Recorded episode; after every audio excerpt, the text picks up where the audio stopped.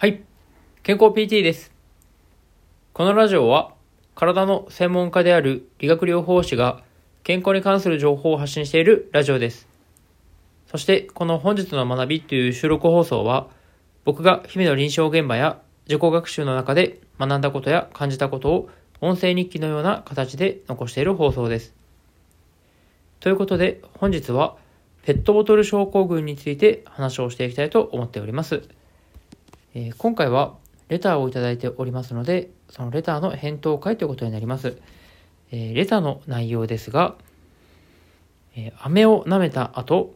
喉が渇いたように感じるのはなぜということでレターをいただいております。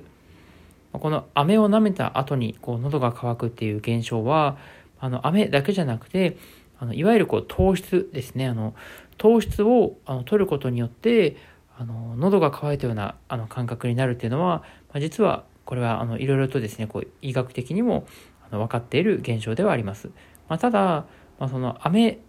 とかですねあのそれぐらい の, あの少ない糖質の量ではあの喉がね あ, のあまりこう渇かないっていうふうにあの感じる方もいらっしゃるかもしれないんですけど、またその飴の種類とかにもまたよるかなとは思うんですけど、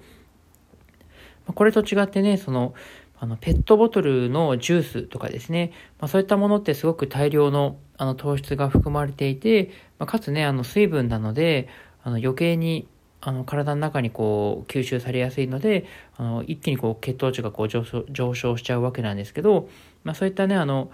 ジュース類とかをあの清涼飲料水とかをねあの飲むことによって余計にこう喉が渇いてっていうのを繰り返した結果あの体にねこうあの異変が生じてしまうというのが、まあ、この今回のこのペットボトル症候群というあの内容になります。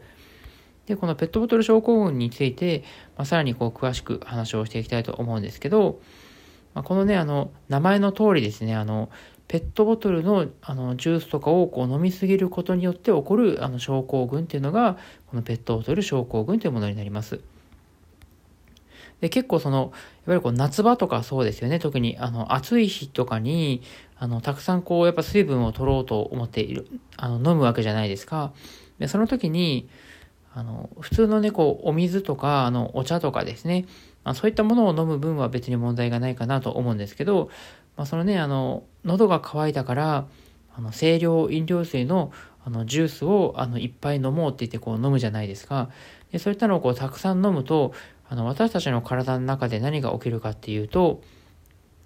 あの大量 の, あの糖質があの体の中に入ってくるとそ の, あの入ってきたこう糖質をですねこうあの薄める必要があるわけなんですよね。まあ、そのままずっとねこうあの糖質だけがねあの体の中にたくさん入っている状態になるとあの高血糖の状態がずっとこう続いてしまうわけですよね。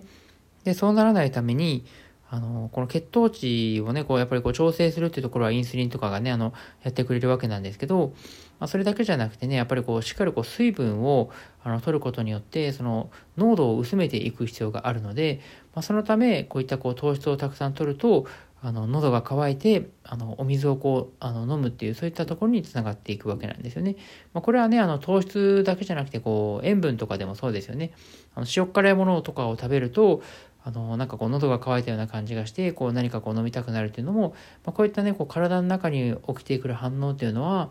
あの何かこう体の中にあの一つのねこうものがあの余計にこうたくさん増えてきた時には私たち の, あの反応としてはねこう体の反応としてはそれを薄めるためにあの水分を取るっていうそういったこう生理反応が起きるわけなんですよね。でそれで今回のようなこういったあの糖質を多量にこう取っていくようなそのジュースをたくさん飲むとかですねあのそういった行為を行った時には